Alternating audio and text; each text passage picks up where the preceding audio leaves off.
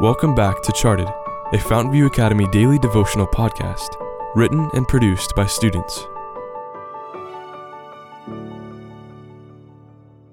Episode 276, written by Grace Cottrell. Deadly Race. No real joy can be found in the path forbidden by him who knows what is best and who plans for the good of his creatures. Steps to Christ, page 46. The drizzling rain slowly drew my restless eyes from the computer screen.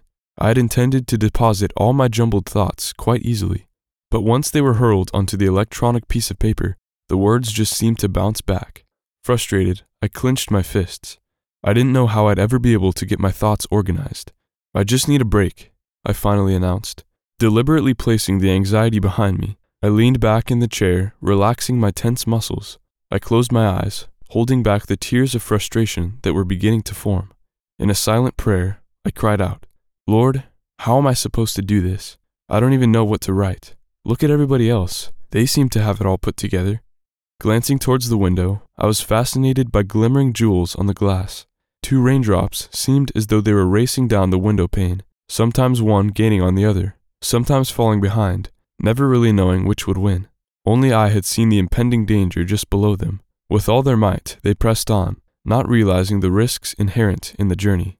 Then they were gone, dripping off the edge of their world. I closed my eyes, musing on their obsession, so much like mine. I have raced through life so many times, competing with those around me, yet not even realizing that the path I was heading down was the devil's treacherous avenue. Lord, please give me strength to trust you with my plans, I prayed.